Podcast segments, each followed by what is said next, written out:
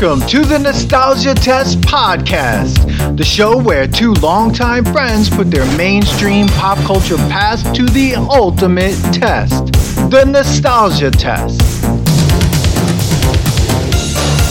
My name is Daniel Bissinger here in LA, and I'm here with my co-host and friend Manny Coelho there in New York. How you doing, Manny? What's going on, everyone? What up? Yeah, and today we do have a great episode, I think. Do the intro, bro. You got all the stats, I'm sure. I got some stats. I got, I, I got some I, stats. look up some some things on uh, yeah. on this last night. I Uh, went into a big Teenage Mutant Ninja Turtles hole after this. I'm gonna say, I'm gonna say I I'm a believer. I changed my mind on this when I first put it on. I was like, "Oh, what are we watching? Why are we doing this one?" and then I'm I am in it, in I- it, in I thought I was coming in here because we spoke a little bit about this earlier this week, just like kind of in passing, texting and stuff. And I, I was really thought I was coming in here to fight you on this one. Uh, uh yeah, you know, I didn't realize how passionate you were about this one. This was kind of like your cocktail, right? Because uh, I was like, wow, I, you were really that into it. Uh, oh, Because when we first went over this, when I first saw it, I hadn't seen this movie since I was 10, probably. Let's let everyone know what we're talking about. It, it- this is the. Yeah. we are already in there. We haven't even told everyone that we are. Oh, God, yeah, we didn't even say it. Yeah, we're talking about the 1990s Teenage Mutant Ninja Turtles movie. This The, ori- the original. The original, the OG Yeah. Teenage Mutant Turtles film from 1990. This movie is 90s to the core. It is uh, 90s to the core. It was released in March 30th, 1990. The budget of this movie was 13.5 million. And in the end, the box office total was $202 million in 1990.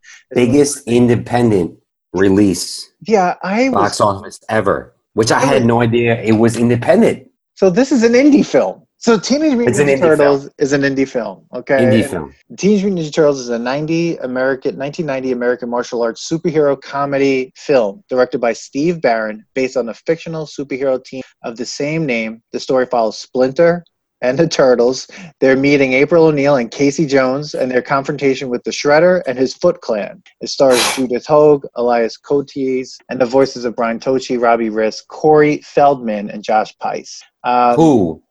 Yes. And Wow. this, biggest name in, in all of that was all those names. Mm. Uh, I mean, Corey Feldman was huge back then. The fact Yeah. that they got him as an independent, just independent release. I'm still blown away about this as an indie film, and I that was the one thing I didn't know going back into this movie that this was an indie. I wouldn't think this was an independent film because I mean, like uh, it was a comic book film. It was a origin story. You know, like I was like, oh yeah, of course. Like somebody was doing it to make a buck. You know. Mhm. But then after you dive into it and figure out what what this all was, and that nobody even wanted to touch comic book movies No. after the fail of uh, there was a movie that came out. Uh, it was like a Marvel movie before this. The story goes that nobody wanted to make this. Nobody wanted to back this because they were like, no one's going to go see this. And I didn't realize this. They didn't want to be like the cartoon. That this was closer to the comic book. Mm. But yet, I think you needed to know a little bit more about the cartoon to even understand what the heck's going on in this movie. But Oh, I, I don't think they cared. They, No, it was they- that's why at first I was like, "What am I watching?" Like the first, like, the first like minute of the movie, I'm like, "No, no, I'm gonna try. I'm gonna shut this off." And then like I didn't like it. We were arguing a little bit, and yeah, then I was like, "Let me go check this out again." And then I got into it. I believed the movie. I I so slipped happy. into the world of it, and I was all in. It was really 90s. And yes. remember Short Circuit? Remember the movie Short Circuit? yes. Oh my God. Yes. 95 is Alive. Yeah. They came out with a second one, and the grittiness of Oh. New York in that one, they mm-hmm. reminded me of the grittiness in this one too. Like, it was like real dark, crappy New York. Oh, You it was gross. like the, the New York you heard like no one ever wanted to go to. Going into Yeah. the city was terrible. Like if you took the subway too far and you, you walked outside, you ran right back in. Like Long Island Yeah. people hate going there. It looked like that. This know? was the New York that for some reason hipsters or, or other people kind of reminisce going, oh, I miss that New York when I don't know if they really understand what they do miss of that New York because that opening scene of New York, I was just like, nope, nope, No, no, Wow. I'm sorry. Like, not I know that it's crazy, weirdly gentrified now and everything, but but 1990s New York, no. There's a reason why Raphael is able to walk around in broad daylight as a Ninja Turtle with just a trench coat on because no one cares that a mutant is walking around because everyone is a mutant in 1990 in oh, it was crazy, man. That he's walking around in a trench coat. I mean, we're jumping around like going right to it, but like Raphael is just literally in a trench coat and hat and a backpack, goes to see a movie and walks around in broad daylight. I mean, there's no way that It was crazy. I was thinking that too, and like there was parts when he was doing like karate moves and on the rooftop. I'm like, you know, other people are watching, right? But like, it, it goes back to no one gives a fuck in New York. Everyone's already strange.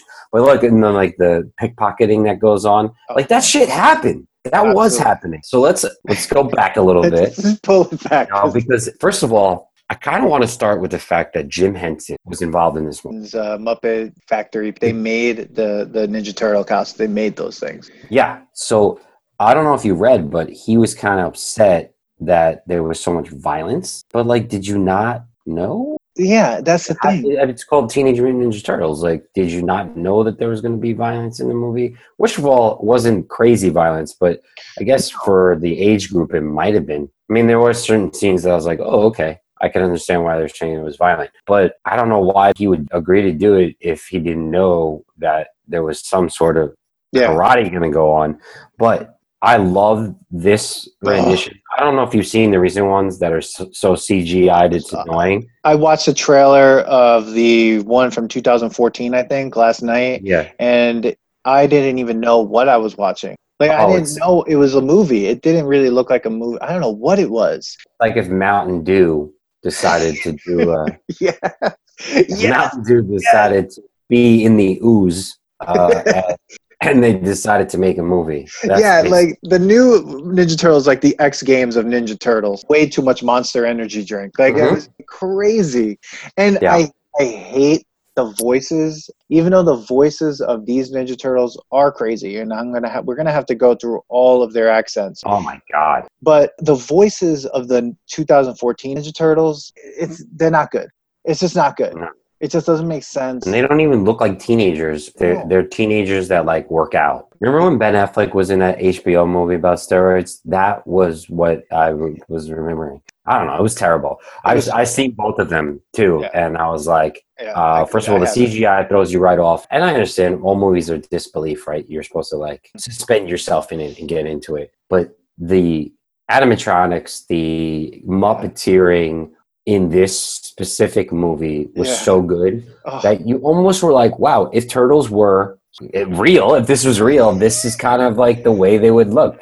Uh, Mm. I didn't like the rat, but because it was too much like a rat, but it let's, let's just get past that. I agree because it's so great when a movie is something like this where there's like um, an unbelievable character that lives in the actual world of the film so that Yeah. the other actors like the human actors like you know April O'Neil, Casey Jones, they can actually act against something and are actually interacting with something and someone um, Mhm. it makes it so much better because it doesn't feel like everything around it is green screen. You're inside the film the whole time. Like it doesn't feel like a cutscene from a video game or something crazy right? Like but like when it starts it is just pickpocketing you got your april o'neil voiceover you got your New York Post with no pun, which I was weirded out that the New York Post had no pun on the cover in the beginning. I was like, what?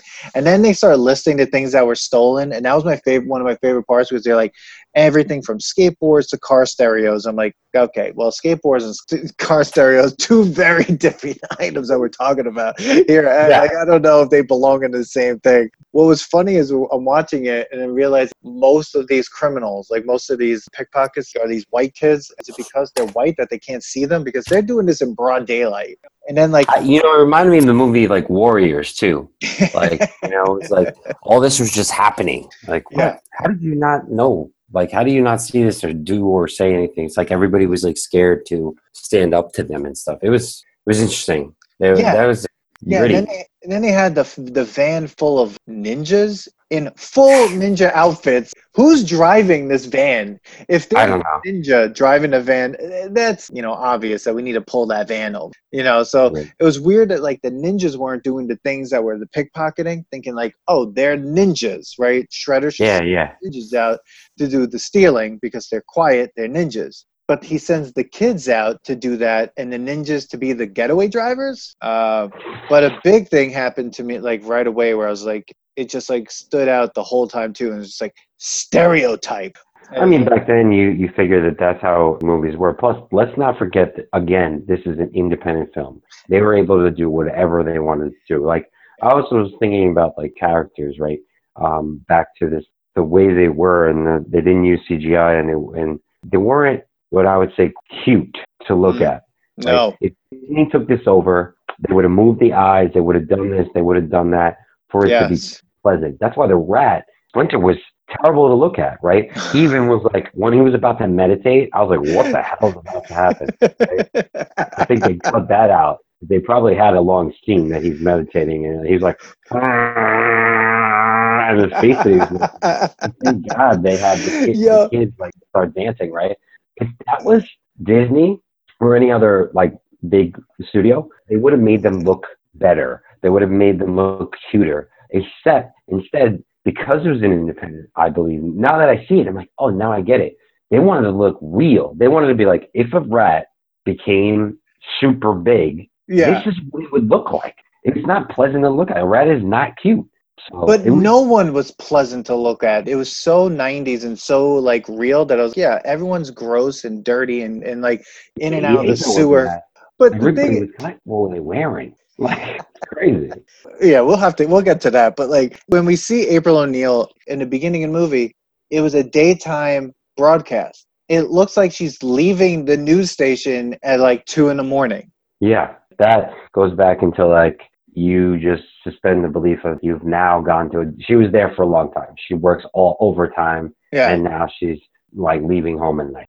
I mean, She she's leaving like- work at night. She was like the premier investigative journalist of New York. It was crazy the types of things Yeah. that she was doing. But what's funny is she walks outside, the all these supposed teenagers are robbing her van. And who's standing there? Sam Rockwell. Now, Sam Rockwell goes back to thinking too. Independent movie. Was this one of his first films? it had to have been one of his first films. It had to have been. So he's supposed to be a teenager. Looks like he's 25. It looks like he's 25 years old. Sam Rockwell. Now, somewhere in somewhere in this movie, though, Skeet Ulrich is also in this film, uncredited or something like that, and Yeah. um, someone else I forget as well. So there's a lot of people in this film, right? Yeah, But Sam Rockwell's there. They attack April O'Neil. It takes like five of them to tackle her to the ground, and then all of a sudden, here come the turtles, right? the worst cut ever is when Raph throws his uh, weapon and hits the light, and it takes like a second for the light to go off. yeah, It needs, it needed to show you the Yeah. weapon. yeah, know? yeah, yeah. That was a bad cut, but they do what they do. Then it goes like this weird beginning title credit scene. Yeah, that was the cold Cold. open to the movie. Cold. And then this weird hip hop funky introduction to the movie. Then you get everyone's personality and accent. So I just want like right there. Right there. Okay. There's this, this movie doesn't even introduce you slow. It's just like, hey, you better know about the turtles. This- right? we have Because no I'm like, time to explain this That's to why I didn't like it at first because I was like, they're just talking like nonsense. That was spectacular. Goofaroonie. Righteous! Righteous. Yeah. Oh, you know, Oh and God. and you're like, if you didn't see the cartoon Yeah. right away, this is for the fans. Like Yeah. we're going right to the fans. Yeah. Eventually, we're going to go back and talk about the origin story. Yeah. But and that's what like 20 minutes later. But we're going to get to these guys right away. Like this Yeah. is how goofy they are. Yeah. They're teenagers. That's So- what I want to talk about. They're Okay. teenagers. Okay, later on in the movie, you find out this is 15 years ago that this started, like that they were mutated. Yes. But are They're they fit- all teenagers? I think they're all supposed to be the same age. You think so? Because I wanted to talk about that.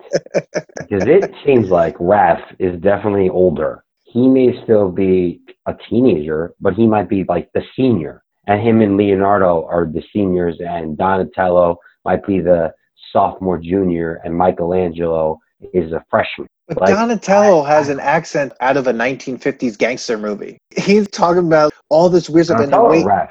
no, Raphael is from a borough of New York that you only make movies about New York on. That's the Yeah. accent that he has, the New York accent that you only use in movies about New York. It was definitely the most exaggerated version of New York ever, but didn't sound like a 15 year old that would talk like that. He sounded No. like an older person. He sounded like Rocky Balboa. Yes, yeah. I lost Yeah. the sight. Lost the sight. Lost it. then it is gone. Splinter is every Zen Buddhist cliche throughout the whole movie. The whole Then movie. It is gone. It's just like it's like ridiculous. his quotes are only Zen Buddhist. He doesn't say anything. Nothing he Except says. if it's a zero. message, you know. You have such a young face to have so many African things. I was like, hold so many burdens or something like that. Oh, so, yeah, that holds so many burdens. And everything is the whole story. You're like, shut up. Like all this is starting with him and Raph, and he's like, remember me and remember your Oh brother. Oh my god, yes. That was so emotional though. So you got Raphael's from some place in New York that no one knows, but they only make movies. Michelangelo has a SoCal accent. I don't know how. yeah, Michelangelo is supposed to be the party guy. Yeah. So they're saying like, oh, we're gonna make him like the surfer man, Yeah. surfer from Cali, but he lives in New York. but he's never up been to in New York. California. He's And only never been, in to the California. sewer. He's been in the sewer of New York, but he somehow picked up an accent that sounds like he's from California. Yeah, he sounds like he's been in like the movie Three Ninjas, but like or Surf Ninjas. It doesn't make sense because they all have different accents. And then Leonardo has some sort of nondescript "I'm the leader" accent, which is like the reason why out of all the Ninja Turtles, Leonardo is by far my least favorite. Just like at the in the X Men, Cyclops is the worst. Like my least favorite X Men. He's just annoying, and I'm just like, why do we even care about this character? I don't even know where he displays good leadership. Never In does. any in, in any of the shows or whatever, he kind of is always the neutral guy, but for some reason he's the captain. Yeah. Like, but is he leading by not leading? I, I, it's know. like he's leading by maybe because he wears blue. Like I, I, I maybe I that's why. I have no Maybe idea. Because his name starts with an L. I don't. I don't know. He's the most. It always seems like to me that Raphael is the hidden leader. Yeah. First of all, Raphael has like a whole journey. It's really a movie about Raphael. Like this is a movie about Raphael most of Oh, the yeah. time. I mean, it's his Dude, film. Right away, he forgets. You know, he loses his Yeah. Loses his sai. and then he leaves, and he's like, "I'm going to go to the movies." Yeah. It's like, all right, you're just gonna, you know, your rat sensei just said you have to learn the art of fitting in and not being seen, and you're gonna go to the movies wearing a trench coat that has a backpack some reason, and a fedora. uh, yeah, and a fedora, and you're just gonna go, and no one's gonna stop you. And then meanwhile, that's happening with Donatello, who is supposed to be the smartest person in the room He's supposed to be a and, scientist. and Leonardo are doing a dance. They're dancing. Everyone's dancing. Go, there's a Egyptian dance going on. Wow, wow! Splinter is still doing his little speech of some sort, and then Raphael's just like, "I'm out," you know, and then no one stops him. That's why this movie is it's a Raphael movie, Yeah. and Raphael is the hidden leader. Where'd they get money? I don't know. Where oh they yeah, have they, money? They're trying to figure out like where did they get ten bucks to pay this for this pizza? What's crazy is that we haven't even left twenty minutes of this movie. This isn't even 20 minutes into the film yet. In the meantime, there was a pizza being delivered, right? And Michelangelo's eating a popsicle. With, it seems like it's a right. popsicle. And Donatello comes in skateboarding and says something to Michelangelo about like you know Splinter talking about not being there anymore. Yeah. It's like some heavy shit. And you know what Michelangelo's response is? It's dude, three minutes late, Three bucks up. three bucks up. I'm like, uh, what? Like, guy's brainless.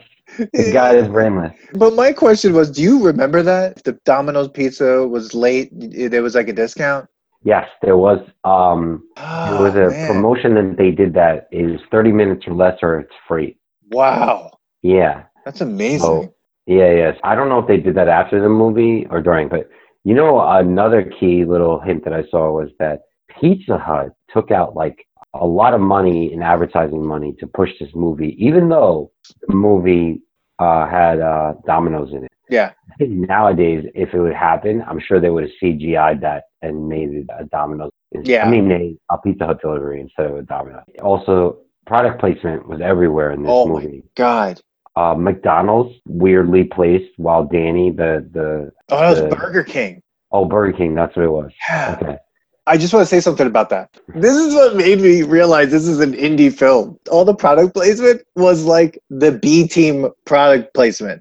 Instead of McDonald's at that time, Burger King was not as great, right? So you had No. like this Burger King box and it looked horrible. Yeah. You have Pepsi instead of Coke. You have Domino's instead of Pizza Hut. I mean, with a $13.5 million budget in 1990, they're lucky they shot most of it in North Carolina. You could tell that the product placement was nothing. And then when you think of like what happened in The Secret of the Ooze, first of all, they didn't even make as much money. Of course, because then that film. yeah. So like they But then because it became a phenomenon, right? Because they're Yeah. like, you know, now we want to back this movie. Overnight, it became like this huge success. So they're waiting for that pizza. Michelangelo not hearing Donatello. He totally has zero brains. And what's funny is like he is probably one of the more popular Ninja Turtles. Everyone loved Michelangelo because he was funny. He's super annoying, like super annoying. So you it's know? funny you say that because I always liked Michelangelo, obviously. Party dude, always like center of attention, crazy. I mean, there's a lot of things that I take from him, right? I, in fact, actually uh, just bought a Michelangelo costume for a advertisement for the brewery. All because of this movie. So I have to thank you. I was like, oh, I should do something with Teenage Mutant Ninja Turtles, and I'm getting Michelangelo because of the M, or because he's a party dude. Those are Um, that's but I do want to say, yes, I became a fan of Raphael. yeah, He's the most well-rounded, most like attitude, or like always fixed to like, yo, let's get this done. Leonardo doesn't know what to do. You know, nothing. Leonardo doesn't move. He's just kind of sits trying to be all like sensei and zen like. Yeah. And Raphael's like, oh, we gotta get Splinter. Uh, we gotta get him. Yeah, Oh. Raphael's the man. Th- He's this the is man.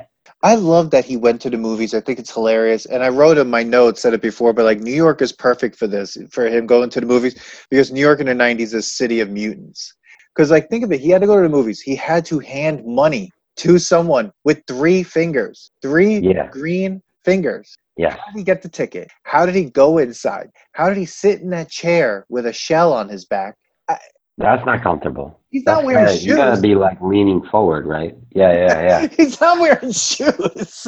That's the dead giveaway. Yeah. Obviously, people in New York, and this is a movie, you can't do this movie anywhere else. It had to be, it had to be Yeah. New York. And then he went to go see Critters. That was was supposed to be a different movie. They changed it. Oh, really? Yeah, it was supposed to be a movie that was kind of based on another comic book writer. That I, I don't know why they changed it for that. I guess to just advertise for Critters. Right, But- right. Yeah. So the best thing though, like the next scene is Casey Jones right Oh. into it. Like, yo, let's introduce the human in this. Boom, right in. This fight between him and Casey Jones, Yeah. and how Casey Jones is just cool with it. He didn't like bug out that there was a turtle that he had to fight. He was Well- just like, all right, cool. He didn't even know he was a turtle. First of all, Casey Jones, one of my favorite characters. I love this guy. Amazing actor. First of all, this actor, I love this actor because he's Oh, in Chicago PD, one of the Yeah. most brooding characters of all time on TV. Oh, he was awesome in that movie. In Oh. that show, I brought that up because Kristen really likes Chicago PD, and I was like, "Yeah, you know who that guy is, right?" And she's like, "No, it's not." I was, yeah. "Oh, look it up. It's definitely him."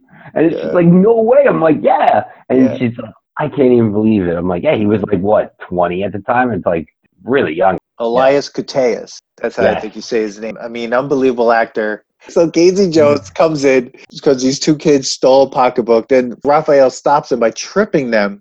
And like having big green foot. His big green foot. No one notices that he just got tripped by a foot. He turns around and he opens his jacket and points to a sai on his back, right? Now the kids run away, and in my head I'm like, now as a as an adult, I'm like, they definitely ran away because they saw that this was a turtle, right? Like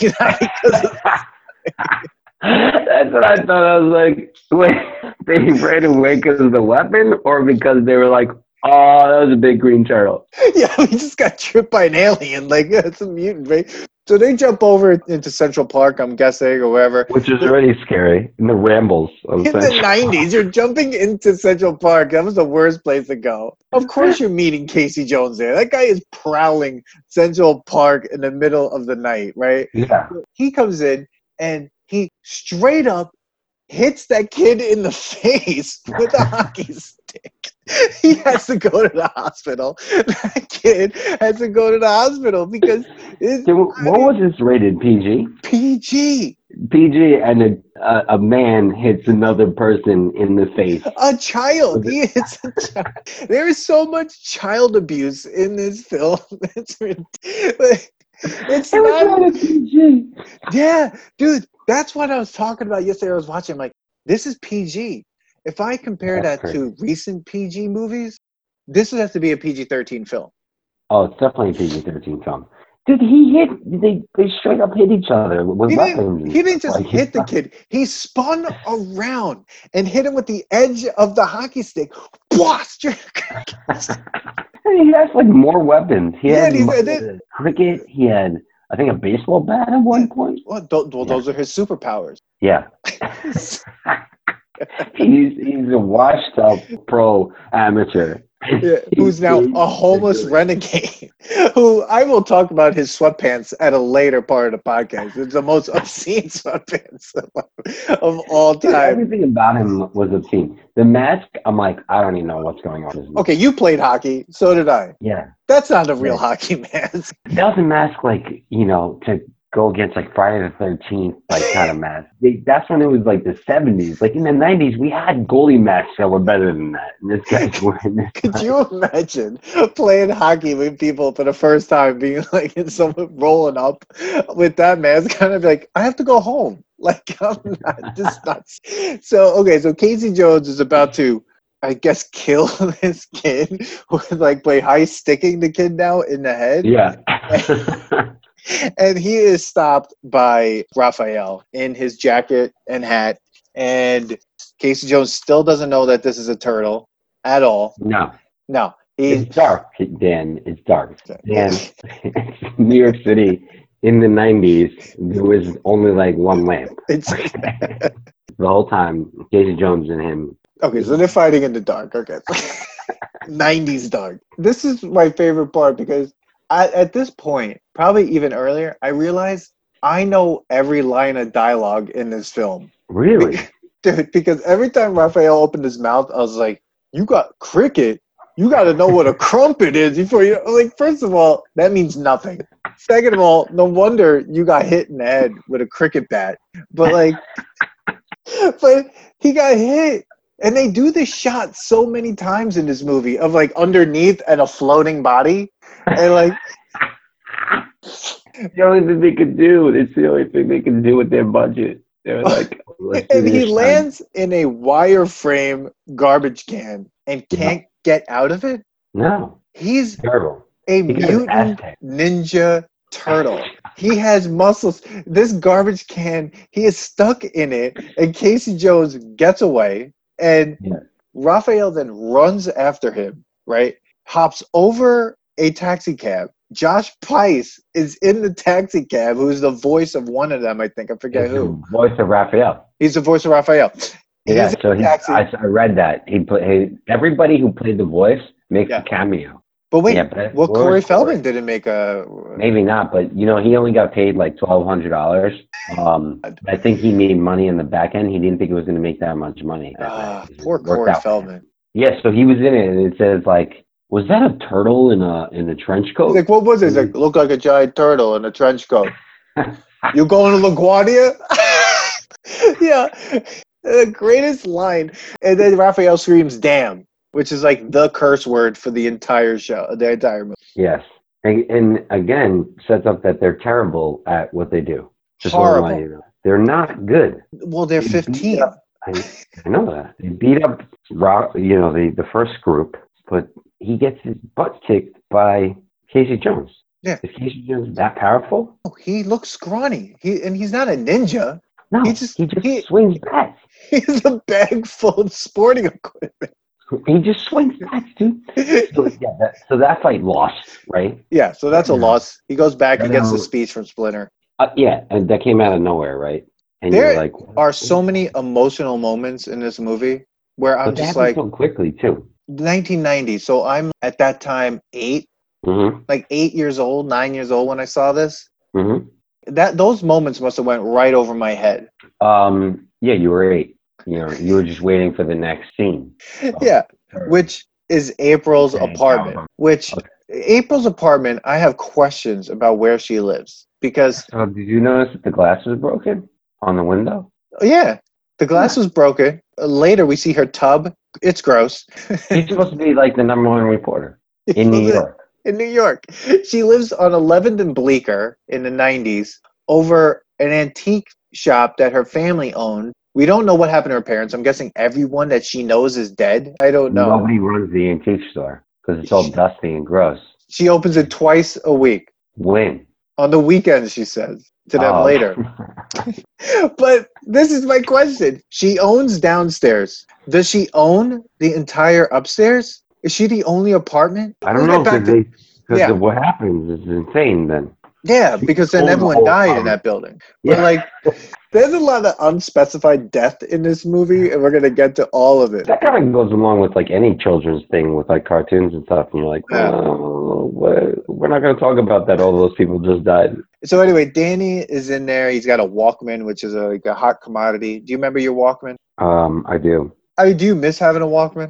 I think I miss like some of the songs I used to listen to on there. I don't know if I really. No, no, I don't. No. No, Not anymore. And then I can listen to any album I want now. Imagine having to have 20 cassettes on you right now. I used Yeah. to pack all those CDs when I had Discman for school. I used to pack a bunch of albums to listen to. I don't know what I was thinking, but like I had a Walkman, I had a radio on it too, which was awesome. Oh, Uh, cool. Yeah. Um, so April is in there. They're talking. Her boss is like Mr. Belding's cousin or something. Um, he was like the most whiny boss of all time. He reminded me of the news guy from uh, Spider Man. He wants the news, but he also gets bought by people and he's just, he's whiny. He hates Yeah. everybody. He's a typical like boss of a news. So. Yeah, and his kid is super annoying, but he robs April O'Neil of twenty bucks. Yes. Like, this kid is gross and horrible. After that, because he's she's you know pressing the police chief, we see her with the police chief in City Hall doing her job, I guess. Cut to what looks like about 25 television, and Shredder is watching all 25 televisions, watching April. The same, the same channel. The same Okay. channel. You would Okay. think if you have 25 televisions, you're using it to see everything that's going on. Instead, he chose to watch one show, the Channel 9 News. The Channel 9 News. But then it gives him a chance to throw something at one of them. What was It was a terrible cut, too. It was terrible. That was um, maybe the only CGI in the whole movie. Yeah. It didn't Yeah. look good. It looked like a weird knife. It just looked like a stick, just like a point on it. It was, it was bad. I was like, okay, move on. Yeah. So- So she gets um she gets yelled at by the police chief, who this guy is crazy. Well, he's a typical, you know, bought out, corrupted, doesn't believe anything, really underlying racism going on in here. This movie would not fly in this No, world today. This guy says some crazy stuff. Oh my god! And even like just how Splinter talked, you're just like, wow, okay, that's Okay, you're right, and I and I'm down with that. But let's understand two things about this movie: Shredder and his partner there, yeah, both played by Asian actors, right? sure. voiced by two white guys to sound stereotypically in a very horribly racist way Asian. Are you kidding? No, That wasn't their voice. no. So they were voiced to sound like they were speaking Now, English. I'm pretty sure. I looked on the IMDb page and it was like Shredder and then Shredder voice. Whoa, mind is blown. Like, I'm pretty sure because then I started I mean, watching the might lips. as well have been a Disney movie then. Yeah, it is dubbed terribly. Like, they must have ADR'd the whole thing. But had two white guys do it in his really weird racist way. that just blew me away because I just thought the most racist or just racist sounding uh, was the rat, was Splinter. But uh, I Oh, yeah. definitely don't think that would have passed right now. So now Shredder wants April silenced. What does he do? He sends a ton of ninjas her way. But who's following her in broad daylight? Again, in his mastered disguise, Raphael. The leader, not wanna- not Leonardo, No, Raphael. Raphael, because everyone else is at home just like drooling over April O'Neil. I mean, it is really weird how infatuated they are with her. I guess because Well, they're that's kind of like teenage crush shit. Yeah, yeah, yeah. He goes after them. The only added part of his disguise is a New York Post. So he's just hiding behind a newspaper, still a gigantic turtle, no shoes. Still, still not wearing shoes. yeah, no shoes. So he runs down to the subway. She runs down to the subway. It's broad daylight. She's at the city hall stop. People get on the train. There's no one there. No one's there. During the day, she's not the only one who missed the train that day. Like right then and Yeah. there. Like there's a million other people that missed the train, and she's by herself.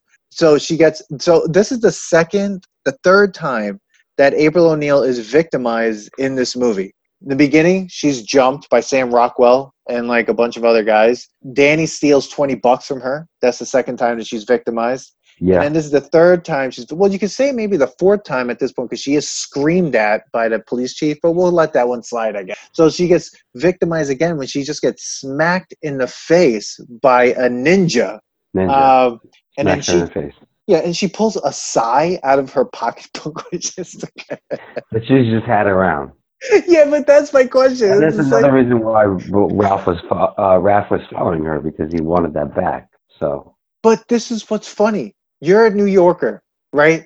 Okay, maybe you want to bring something with you to defend yourself. So she woke up that day and she's like, all right, I got my lipstick, I got this, I got maybe a snack for later, and my sai that I found. that I have no idea how to use. no, she pulls out, immediately gets knocked out of her hand, of course. And what does she do? She then's like, that's it. Like a real New Yorker, she's like, I'm not going down. She tries to beat these ninjas up with her pocketbook. They take a bunch of blows and then they just like punch her in the face or something. Yeah. Oh, God. She goes down. And then Raphael comes to the rescue and totally kicks butt and then jumps down onto the train tracks into the sewer uh, Yes. with April O'Neil. And doesn't think at all that people are going to follow you. Right. It's not like you killed any of these guys. They're going Sure. to follow you. Yes. But here's the thing they must all smell like garbage because they they live in the sewer, right? He must smell terrible when he goes out to watch the movie. He's got to have piss and shit on his feet while he's like walking around because they're walking through the sewer. There's no way that they get away with any of this. I mean, you got that's where you have to just go. Well, I mean, it is a movie about Teenage Mutant Ninja Turtles. Well, later on, April's walking down there in flats, Yeah.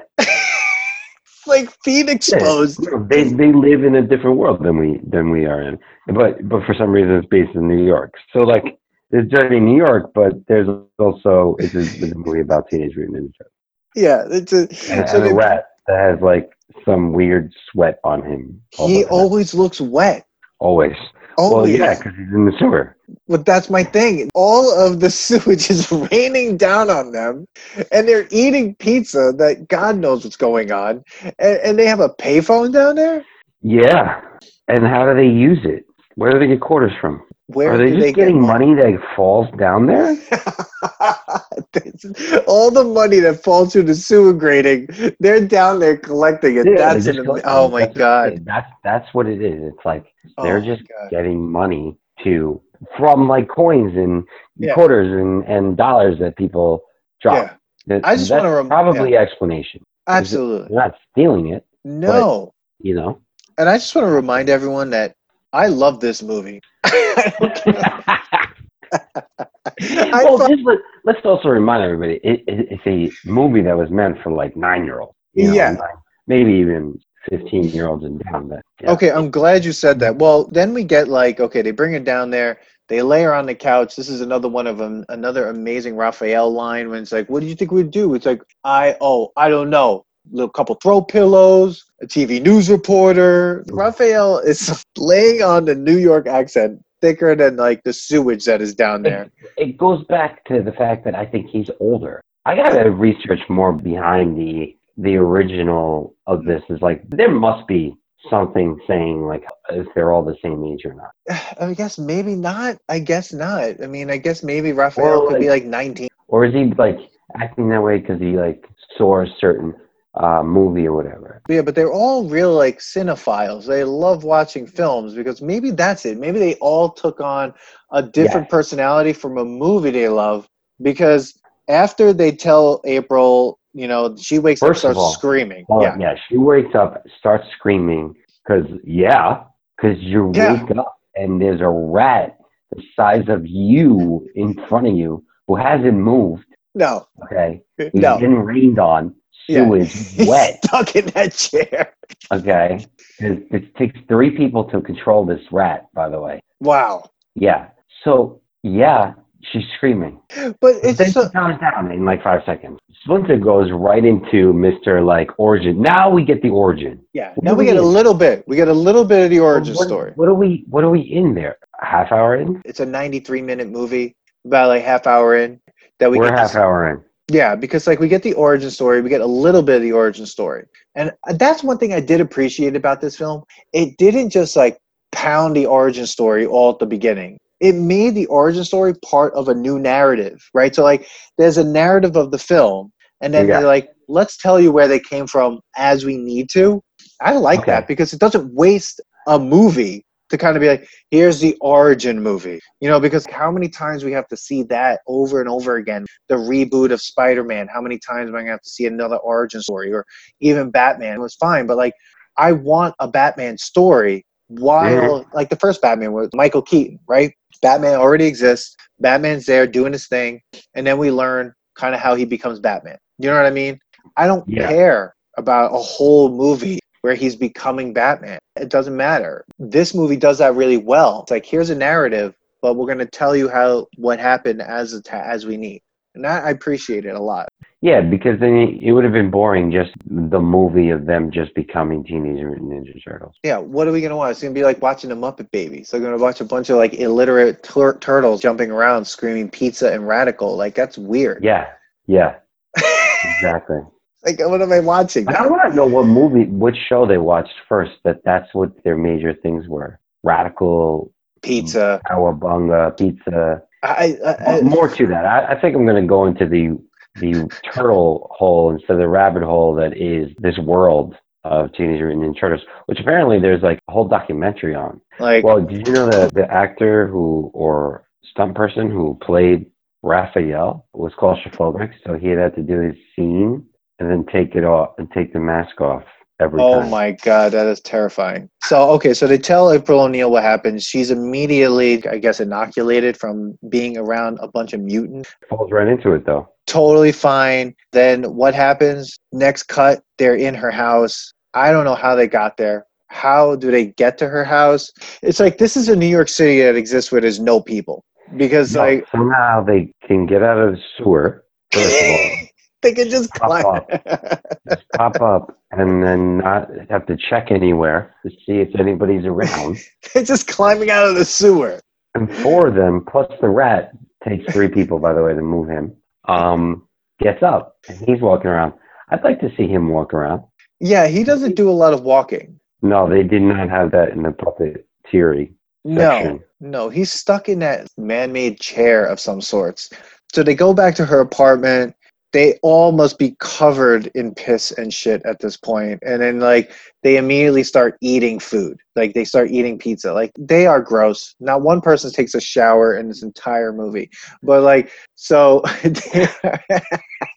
Raph does end up being in a tub yeah, yeah, in a tub. Like you know. But this is where the movie truly picks up because. Yeah. this movie starts to get even more on the border of PG 13 than ever. They go back to, I guess, house in the sewer.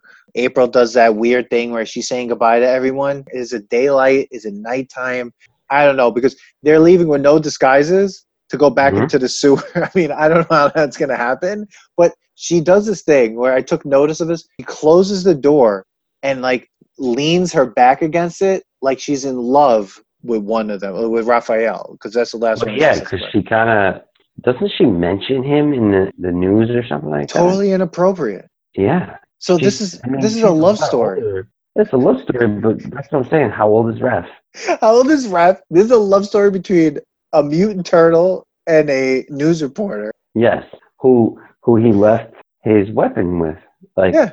she fell in love with him because he left an article of clothing with her.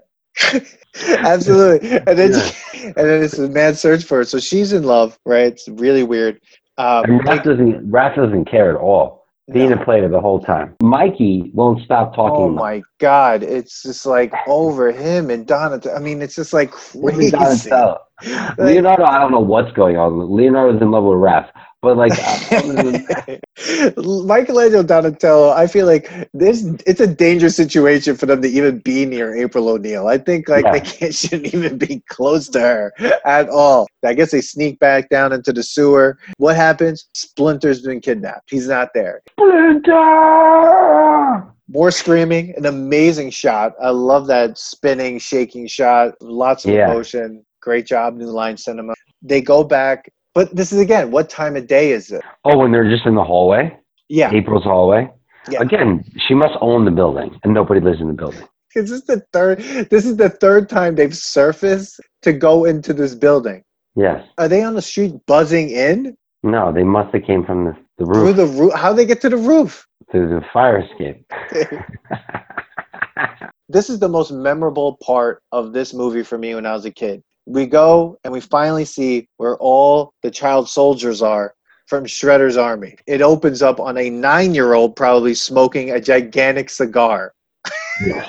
I It's love this great part. I mean, This part shows you like, yo, we're badasses. This is the warrior part. This is like, you know, that's what this is. do you remember this from the movie when you could like? Did you Yeah, want to be there? Yeah, because they had like they had to put skaters in there, right? Evil, skaters are evil.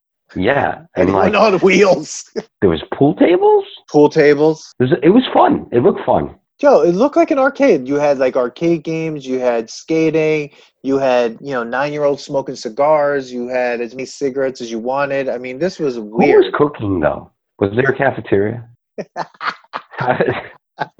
Dude, I don't know because I also want to know Thinking about it where right this now. place was. I'm just trying to think. Like, there's no, there's no um actual Was that Long Island City? Because that's the only thing I could think of that it was Long Island City. uh possible. Because just like from Cocktail, like Long Island City in that movie was uh, a garbage place. This had to have been some sort of weird area in Long Island. City. But I love this part. And once again, who shows up? Sam Rockwell pushing cigarettes on kids. That was amazing. was he like the? Was he supposed to be the leader?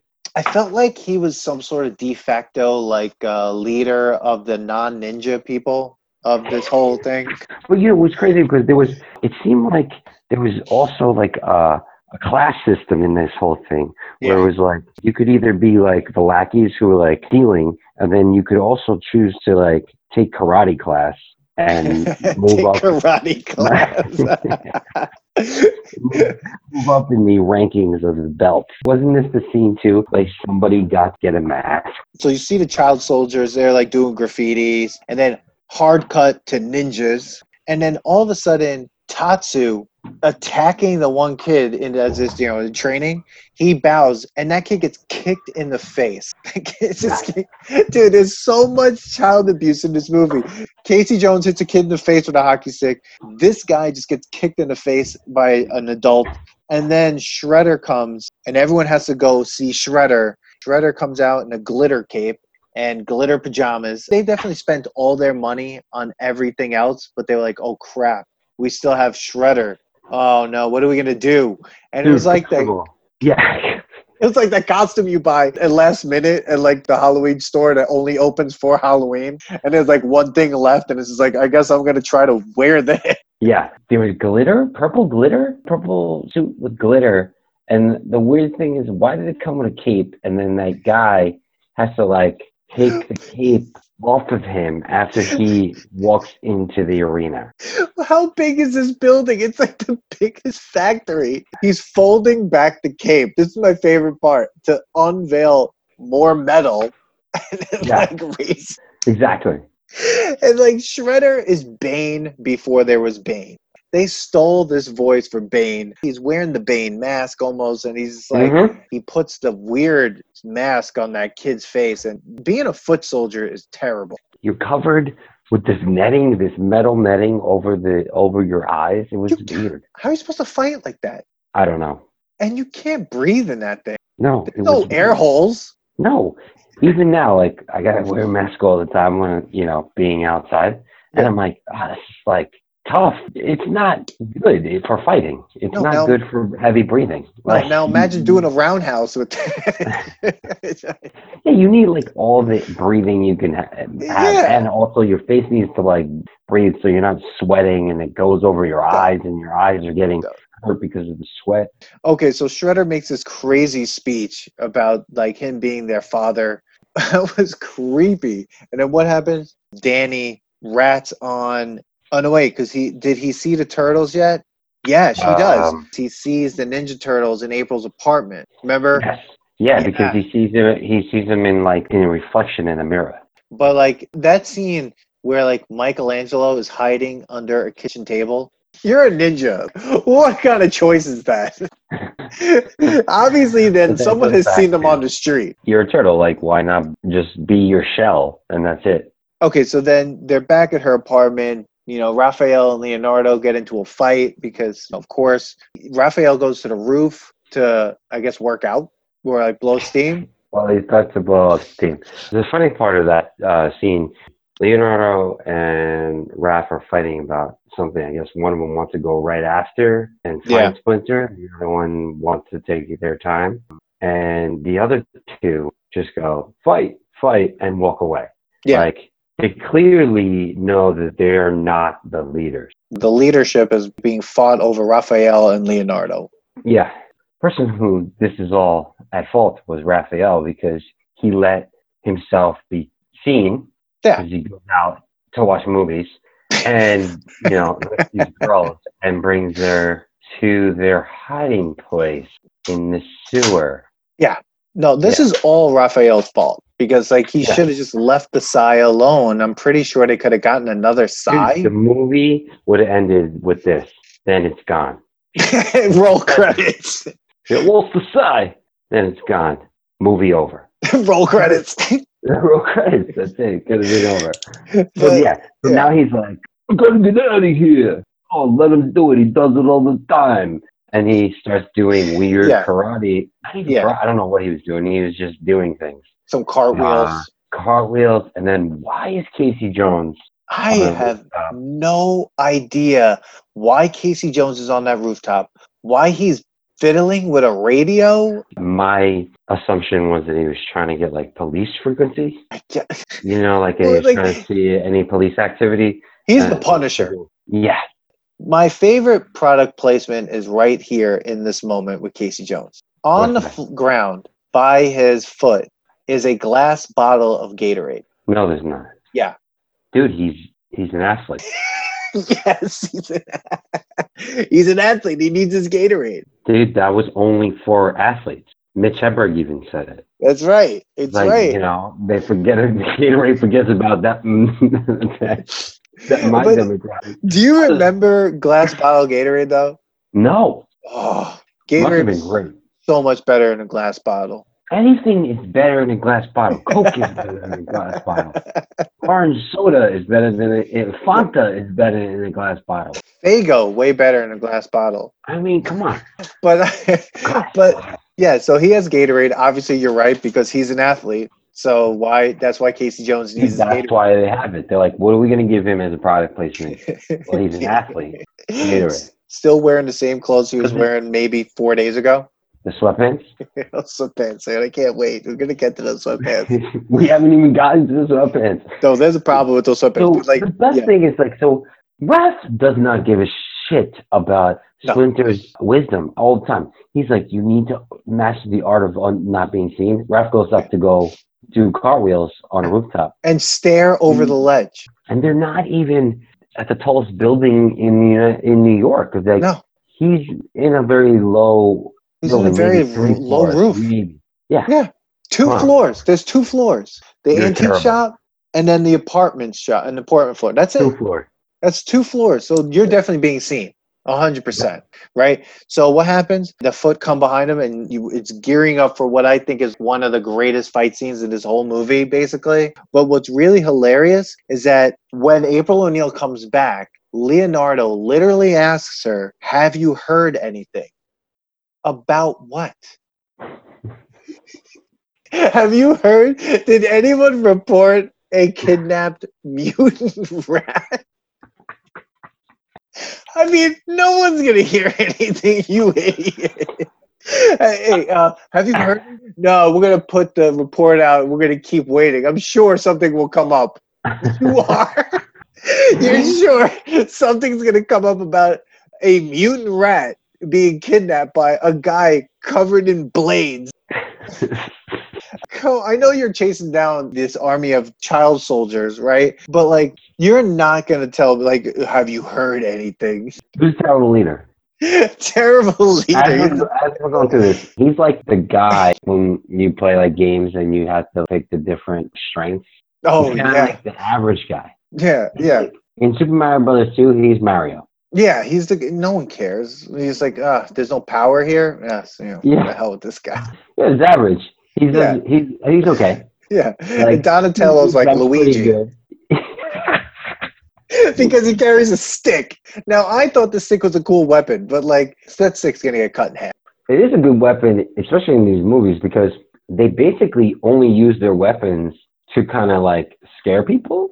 Like Donatello has two swords. I, I, I mean, not Donatello, Leonardo. And I know we're about to go through this big fight scene, but Oh, like anytime he brings it out, he never uses the sword. no, he only one time one time, where he like stabs a wall. right? But he he also uses- slices Shredder's arm. He does. Oh yes, he does. Yeah, But like other than that, no, nothing, nothing, not- never. never. He's got two swords, Dan.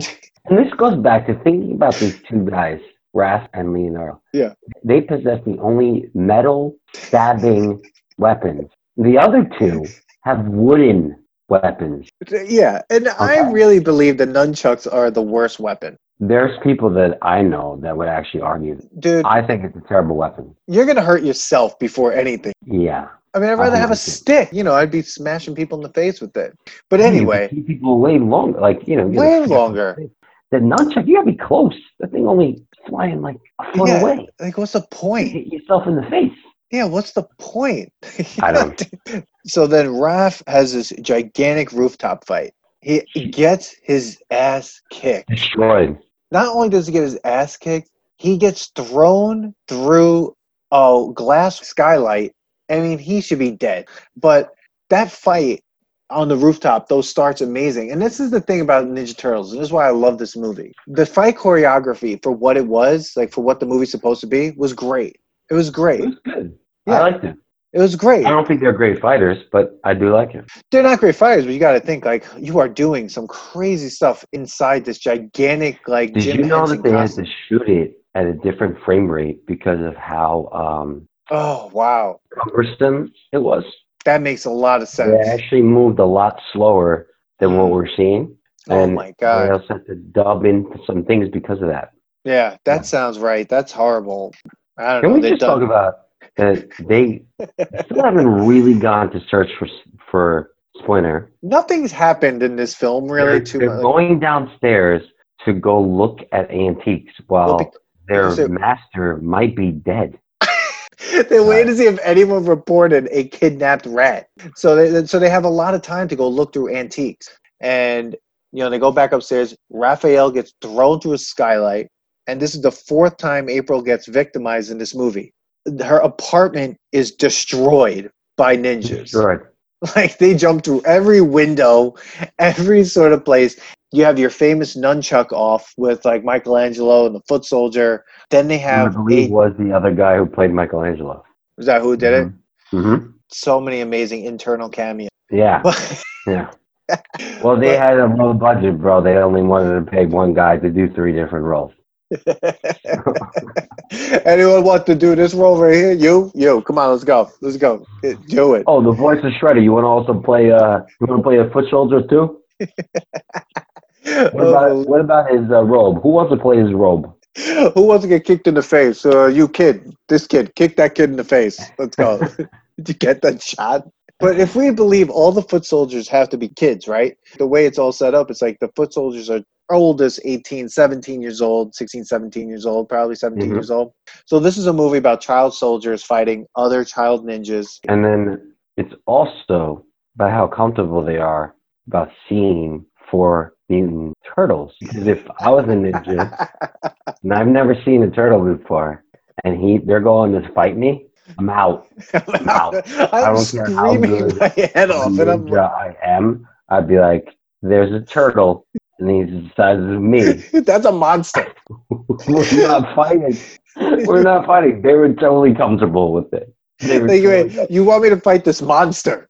Like, this is a monster. There's four monsters in the world that know one English, two dialects. They all have a specific dialect, and three They are ninjas. And they're They call ninjas. themselves ninjas. And they, I would be screaming my head off, being like, "I'm out of here." But Yeah. What is this for? yeah, TV to go to go smoke a cigar, play yeah. pool. like, I'm just gonna go play Narc again over there on the arcade. I was cool. with don't, need to, I don't need to do the, the belt graduation thing. I could just steal Yeah, stuff. I was I was good with the pickpocketing, the free Walkman, and like you know a few cigars a day. Like you know, I don't want to fight monsters. they have weapons. Like what the? f- And then the best part about this this whole fight, one the, the other ninjas bring in one guy runs in with all, with all his axes. Where he come carrying axes, and they suck at using them. Where did this guy come from? Is there a car outside? That's another thing. First of all, where, how they all get there, and why are the cops not seeing this? Why is, it- why is no one seeing this? No one, no one wanted to call nine one one. Nothing. Everyone's in quarantine in this movie, apparently, as well. Like, no one's on the street. That's exactly it. This actually took place during quarantine. Yeah, like, what is happening? Oh, my God. Oh, my Oh, God. The best part is like they're using these axes. They all suck at using these axes. This goes back to the fact that there are all teenagers who are still learning how to do anything because Yeah. they're just, just like the Teenage Mutant Ninja Turtles. They're all terrible at fighting. Oh, horrible. Okay, they're at, they're basically all at yellow belt, in my opinion. and then you give an axes and have to fight monsters. Go. they're swinging it, and in the middle of it, they're Uh. like, "What a fortune, dude!" And they, you know, obviously, it goes back to the comedy that this is. They constantly, they constantly keep it lighthearted. Yeah. While an axe is being thrown at this guy's face, Uh, talking about how they, they should thank God they're not a lumberjack, and they're Yeah. playing like Wheel of Fortune. They're like, everybody loves Vanna, yeah. and um, Yeah, that You know, Wheel of Fortune part. Just stay away from him. yeah, just walk away. Let him finish spinning. or at that time, hit him with the axe. or hit him in the middle. Hit him, go rock him. Like, I, don't, I think three of them. Dude, the one in the middle. But the one thing was funny is like as have fights going on, you're panning around the room, your apartment. There are foot soldiers laid out, right? Like they're not moving. So Yeah. I'm like, these guys are dead. Like there, there are dead teenagers Many of those soldiers have been sliced by Leonardo's sword. accidentally.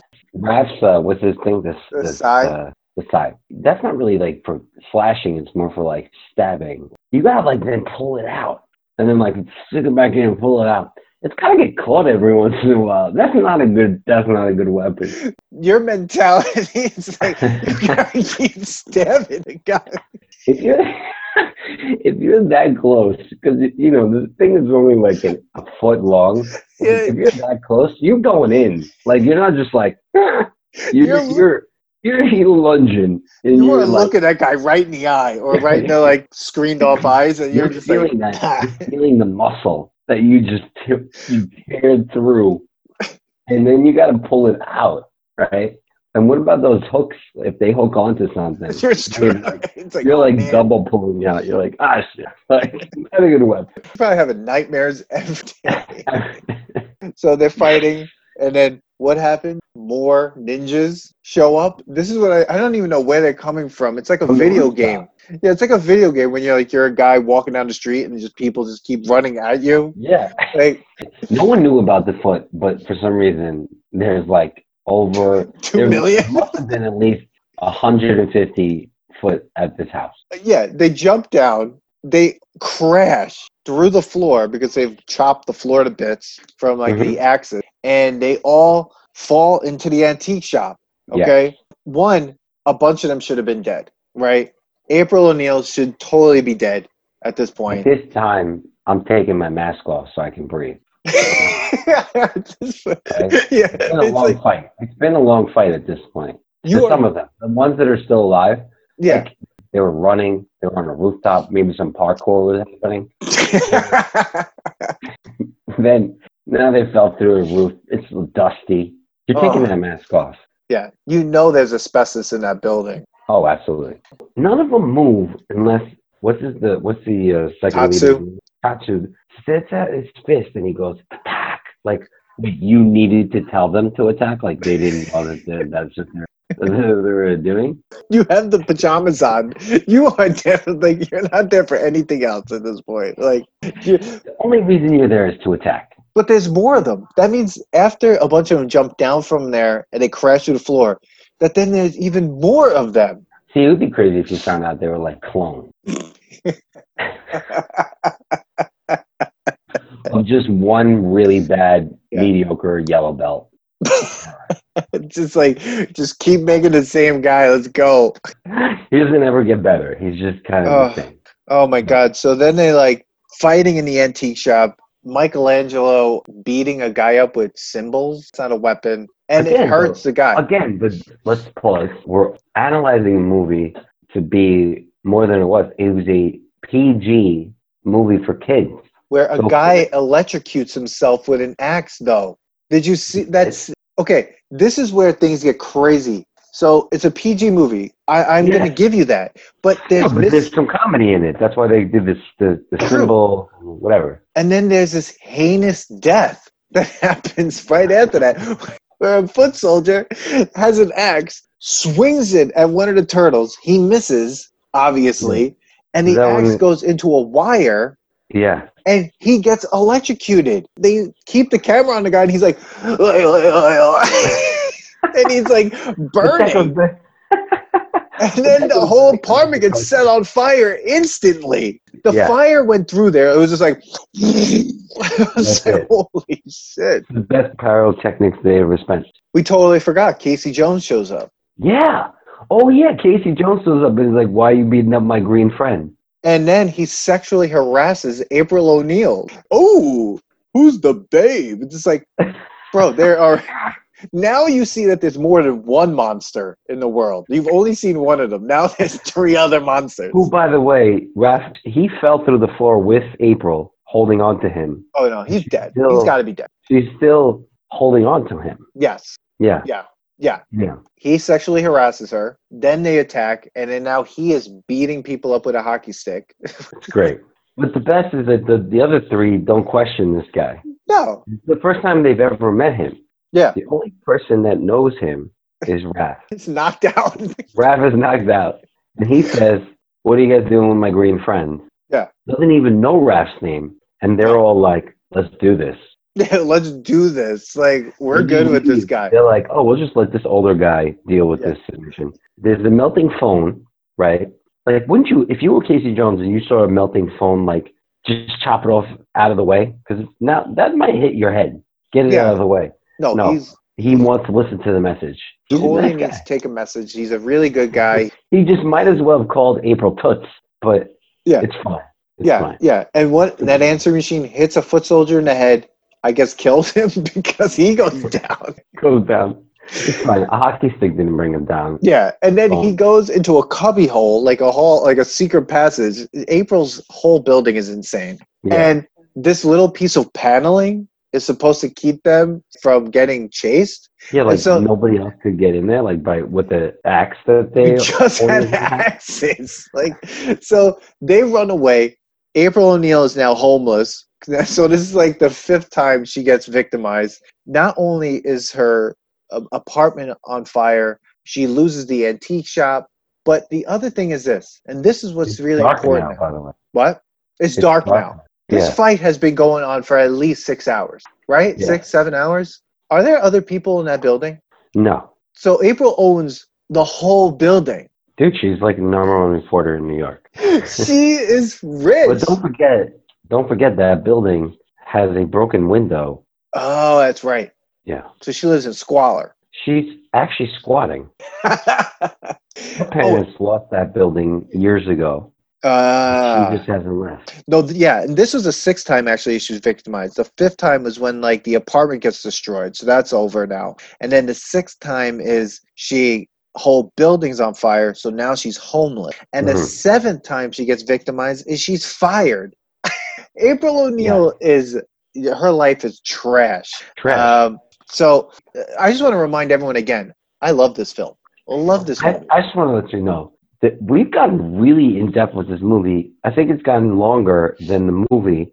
And I hope everybody knows that you're getting spoilers. Like this, this is like Oh, yeah. You're getting spoilers.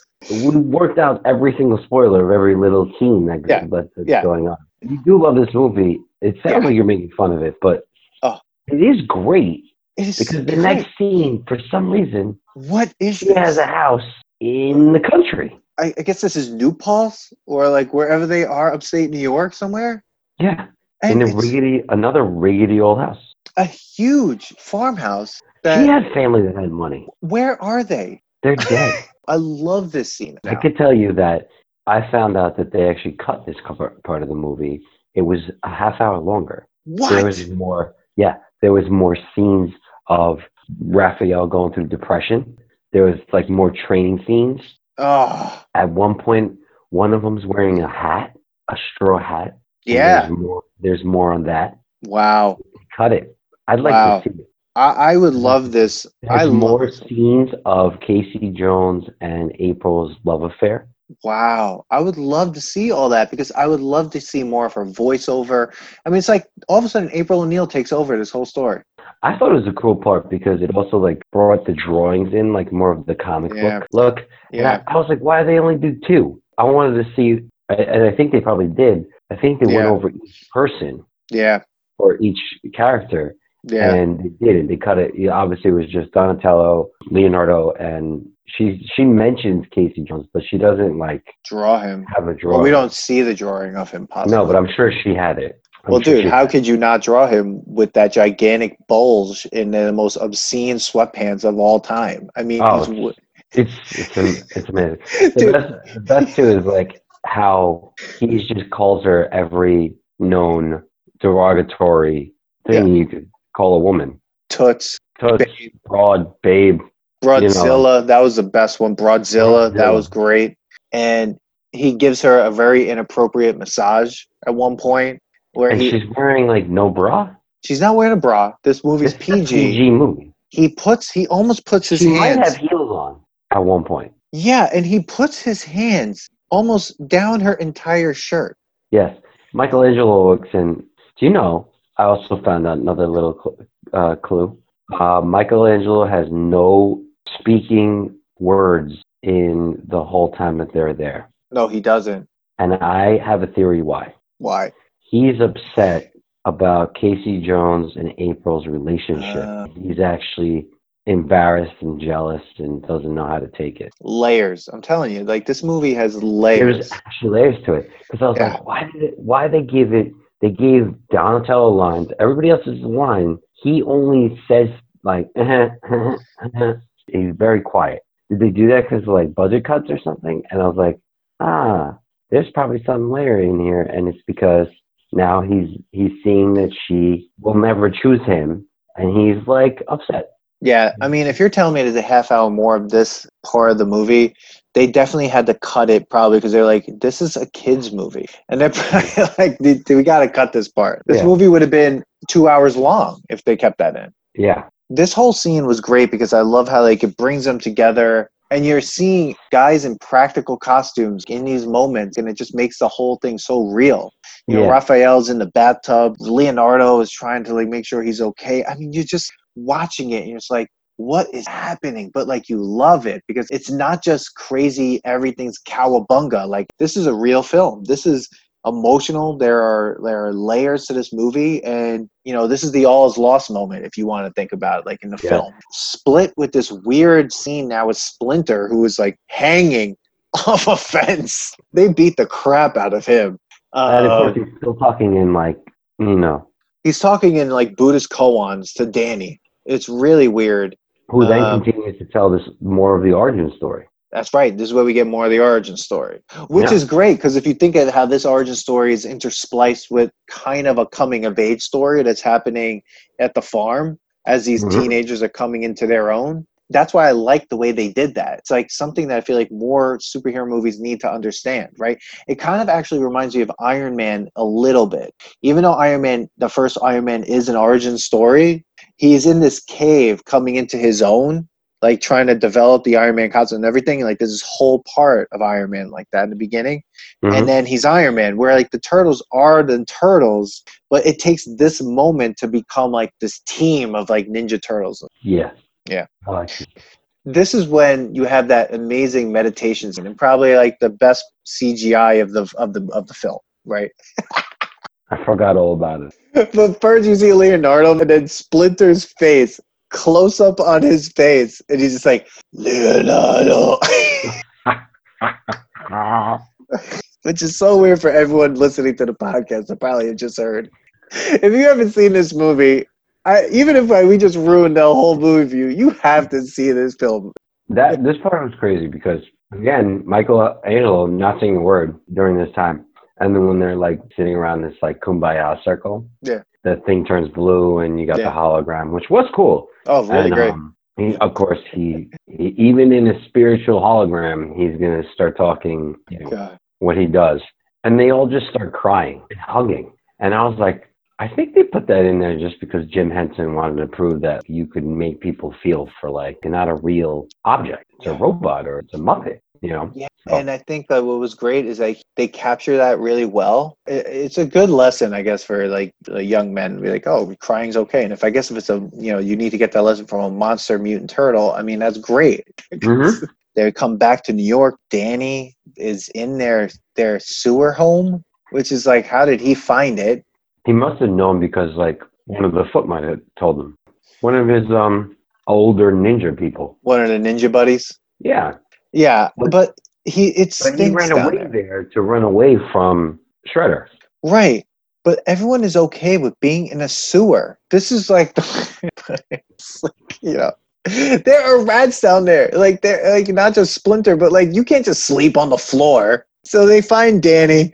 April gives him a drawing. Of course, Danny being the worst character in this whole movie, he gets caught by Shredder with his like lie detector blade, you know, and he puts it over him. and then the big fight happens at the end, this end fight. Casey Jones is also, you know, fighting Tatsu. When Casey Jones fights that guy, he can't fight unless he's using sporting equipment. So when he finds a random golf club, he's able to hit this guy with a golf club. And again, they do that floating from the bottom of the body. The best, the best is, and then he made the comment like, "Oh, I'm never gonna say bad things about golf anymore." Best line of the movie. Best best one liner of the movie. I'll never Yeah. call golf a dull game again. First of all, why is there a golf club there? I mean, I mean- did they steal it? Probably. Who are they stealing? And they have like a locker room. I want to see this guy's cafeteria. There's a cafeteria. There must be a cafeteria. There's gotta be. There's gotta be. But this is the other thing. Casey Jones is not surprised at all by seeing Splinter. Nope. Like I- know he's seen the turtles, but now he's seeing Splinter. He's like, huh, okay, well, let's get him out of here. It's just like, Yeah, wait a like, second. I have no a thousand questions. Dude, he lives in New York. He's seen it all. Again, '90s. Everyone's a mutant in New York in the '90s, I guess. So it doesn't it matter. No one ever told them, like, oh, by the way, unless the turtles were like, listen, he's a rat. Splinter's a gigantic rat. might smell like sewage. He's gonna be bleeding all over you. he's gr- he's got he definitely has rabies. But um, so they have this whole fight, huge, amazing fight. The turtles are killing teenagers. I mean, these they all over. They're hitting people over the head with pipes. I mean, when April Oh, this is the first time like you saw him. Um, he uses his uh, retracting head move, and he's Oh, like, yeah. "I love being a turtle." This goes back to like the fun part of the movie, where you know they're wacky and they're just confident and they're beating them up, and then meanwhile they're also able to joke around and like come up with like yeah, him and Donatello like love going back and forth. Oh Uh, yeah, just saying. It would, which again goes back to those two characters are like the comic relief, yeah, and Raph is the the serious one, and Leonardo's just kind of there. They need a person, so Yeah. they're like, oh yeah. Oh, did you catch the homophobic joke? There's like one homophobic joke in this whole movie. Yes, I did. I caught it. It's so weird. Like I was How like, wait. it go? Remember how? He goes, "You're a claustrophobic." He's like, "Want to punch you in the mouth?" I never looked at another man. We couldn't Yeah. get through the whole film without one joke. You almost made it. So yeah, so they're beating everyone up. I guess it's that easy to get a sewer grate open and like a sewer cover open because, like, I mean, these guys If just you're a mutant turtle, it is. yeah. But what about the foot soldier? Um, did you notice like they were crawling out of the other hole, like the it where like the clown would would be? Yeah, There was a scene, a part of the scene where it it moved. that guy flew on his stomach. Like if you did that in the street, like you would be ravaged. So yeah, these are great fight scenes. I really love them. It's so hilarious how you see like the streets riddled with what looks like dead foot soldiers all over the place. Um, they go to the roof and they have their unbelievable face off with Splinter, Oh, with do? Shredder. I mean, So I didn't like this scene. There's a couple of reasons. First of all, first I'm going to tell you this: it's the only scene that Shredder ever shows in all of Teenage Mutant Ninja Turtle movies. Apparently, it's the only scene that Shredder actually shows his fighting style and oh moves. yeah, right. Second, they were getting their asses by Shredder, and the whole time I'm going, have they not learned that they need to all four of them team up? Thank you. Okay, you have a leader who didn't even say that, and he's like, "All I know is this guy knows where Shredder is. I mean, where Splinter is." And Leonardo runs at him with two fucking swords. Somehow, He jumps in the air like Yeah. that's not a move. somehow, the other, You're a, two, other, you're a the other three are like, "Let's look at that," and they do. They do nothing. Shredder was like, "You fools! The three of you could have Yeah, outpowered me." yeah. He says Yeah. it right Yeah. there. And he's like, "Now you're dead. That's it." And who, Movie's who shows? that. Oh, Who shows up in the most awkward way? Because you're not even watching him climb. how did he get up there? The three people controlling him were like, "We're not having him move." For what seemed like four days, he has got. He's been. They've been beating this rat, and he's been hanging like he's being crucified. He Yes. is not well. He didn't even look like he was still a whole rat at, at one point.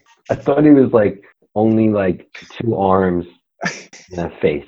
It seems like whenever a ninja gets angry, they forget that they're ninja because Yes. Shredder charges him. That's his move. And now, what is wait, before we finish that spoiler, spoiler alert? before that, Shredder says, before Splinter shows up, Shredder says, "Throw away your weapons." Yeah, And there's this fantastic cut of the nunchucks getting stuck on the railing. yeah.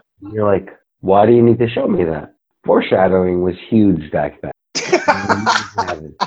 Because you needed to put it there yeah, to explain where he would have gotten nunchucks from yeah. in the end. So, yeah, so he charges after him, basically having Leonardo's move, but now Yeah. it's the other way around. Yeah. Instead of flying in the air, he's running with this thing and the rat who has been beat up somehow moves to the side Uh, and catches him with a nunchuck. He's holding a full size man with what has to be 50 pounds of metal on him with a string. That's really what it is. Like around a smooth pole. There's Yeah. no way, right? No. Yeah, there's happened- no hook on the pole. Yeah, nothing. There's nothing on the pole. And what does Splinter do? He starts doing his Zen Buddhist thing again. He starts talking to him about like I don't know what, like trying to teach Oh, him because a he has to teach him a lesson. He said, "You will, you will die unnoble or something." Yeah, like that. without honor. Yeah. What does Shredder do? He throws a knife at Splinter, and Splinter catches it. Catch. Like, are you kidding me? I've only seen this thing in a seat, right? A pizza landed on the guy's head. He didn't even catch the pizza. He, he didn't even catch the pizza. He didn't even take it off his own head. No one took it off his head. I wouldn't touch that after it touched my head. Steve and no one helped him. He's just like, ugh. So you tell me the same like- guy, Kids. That's what he said. the same guy who's been like neglected, like this is like elder neglect. He Yeah. he he defeats Shredder at the end. You have Yes. four monster turtles. They he- did nothing. Dan, they did nothing. they killed a bunch of teenagers. The movie in pajamas. They did okay at the house. They did Yeah. really good in the ultimate fight against the, Yeah. the shoulders, but against Shredder, Nothing. nothing. Nothing. They did nothing, and a rat that had been beat up for four days straight had I don't know how he made it. Or maybe he floated to the to the uh, top of it. I don't know how he got up there. Okay, was able to take a nunchuck, wrap it around, and then catch a knife Catch a knife that's just like whoa, like while still doing a speech, yeah. like a lifelong speech. And then Shredder falls into a garbage truck. And the best thing, And spoiler alert, Casey Jones crushes him. turns it on. This is a PG movie.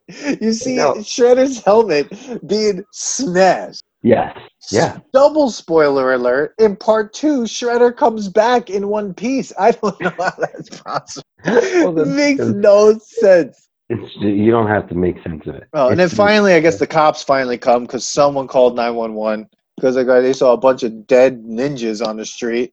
they, were just- they arrest Sam Rockwell, and then uh, April O'Neil, I guess, gets her job back. April hasn't taken a shower yet, and she has to go on TV now.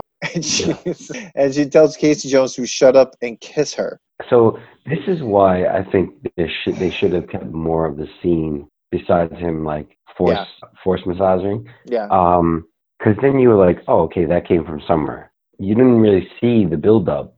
I mean, she should have kissed Raphael. That wouldn't have flown back then. Interspecies losses. now that. oh my god, the movie's over. Unbelievable film. Oh, Splinter I'm, says, I'm, I'm, I actually, I, I can't believe we went this far with it. I didn't think we were going to go this far in depth, but it shows how much you like the movie. "Oh my god." Um, basically, we just told the story of the movie. Like we, we did everything, everything. It might So- be the wrong way to do this, but I just don't know. There was just so much gold in this movie. I don't think it's the wrong way. I think it's our way, whatever it is. It is, uh, you know. Did you listen to the end credit song, which was a total summary of the entire movie? Yes, we could have we could have done that. Was that by um? Was that by the Humpty Hump? Did No, that's just some random guy. I don't know. bro. That sets up first of all really nineties, Super 90s. like extremely nineties. That was almost like Rocky Five, kind of like. oh my vibe, god. Right. Um. So all right. So let's let's wrap up. Okay. Does this pass the test? pass I mean, test? if you want to go for it, you you know, All right, I'm going to go first because this is your movie. So um, I'm going to go first. Uh, again, like I said in the beginning, I, I really was not, uh, I wasn't in it. I wasn't, it didn't grab me. Something about a movie that if it's good, you suspend your disbelief. And only good movies or movies that are worth it will make you do that. And then you stop caring about how cheesy or Yeah. what, uh, there's no way that that could work. It, it's against all law of physics and stuff like Fast and Furious and all that. So at first I hated it. I'm glad I looked at it again and I looked at it a different lens and it was definitely nostalgic. I started thinking about the cartoon and I was, Mm. that I was really into and how silly everything was, but at the same time it was kind of like serious and I liked it. I enjoyed it. I thought it was very 90s. Now, do I think it's a good movie now and wouldn't stand now? I think a lot of the content wouldn't fly. I think a nine year old would like it, hmm but you wouldn't show it to a nine year old. Probably show it to more like like twelve or thirteen year old. They may not like it anymore. But I'm not I don't know. I don't know. It is nostalgic. So Yeah. I'll say yes, I liked it that way, but I don't know whether it, it's you don't know whether it passes the other test ultimately like into past not it's nostalgia. like hey, this is like it is a good movie. Mm, Like. It was a good movie for its time. Um, the special effects, like I said, I think it was great. I think people don't try as hard anymore like that. They just rely on computer, and I thought it was good that they didn't, and it made you feel more real. Um, it made you almost believe more that oh, this is what they would look like. This is this, and I can't believe I'm analyzing what a turtle would look like if you but where like you where you when you give me like CGI, I, it's harder for me to believe it Mm, and get into. yeah. So uh, I don't know. I get I I'm stuck on this one. I'm Yeah. on it. Yeah. it made me think, like you said, about the cartoon. How much like of my life when I was a kid was re- revolved around that cartoon. Actually, with my cousins, we did see the Turtles out of their shell concert at Radio City Music Hall. Wow. which was hilarious. And I did have the music from that concert, and I used to listen to it. I that Wow. it, it reminded me of the games that came out. There was an amazing arcade game that they Oh, yeah, there was. arcade game, and uh, also even like the Impossible game that was on Nintendo. I think that they had a game. It was like mo- Impossible. impossible to to to play. The underwater part. Yeah, you know we're, I we're heard gonna, it's actually almost impossible to beat. Yeah, that only a few to- people know No. how to do it. anyway. You're right though that that spawned so many different things. Like the four player arcade game, everyone loves. yeah, You love that game. yeah, You want to play that game when you see it. yeah. So like, it was a cultural phenomenon and i think for me when i saw it i was in that nostalgic space but i do have to say this movie does pass that test because of the new ones that did come out and i'm not saying I, I didn't see them but just watching the trailer freaked me out because like it's a bad representation of, of what this was.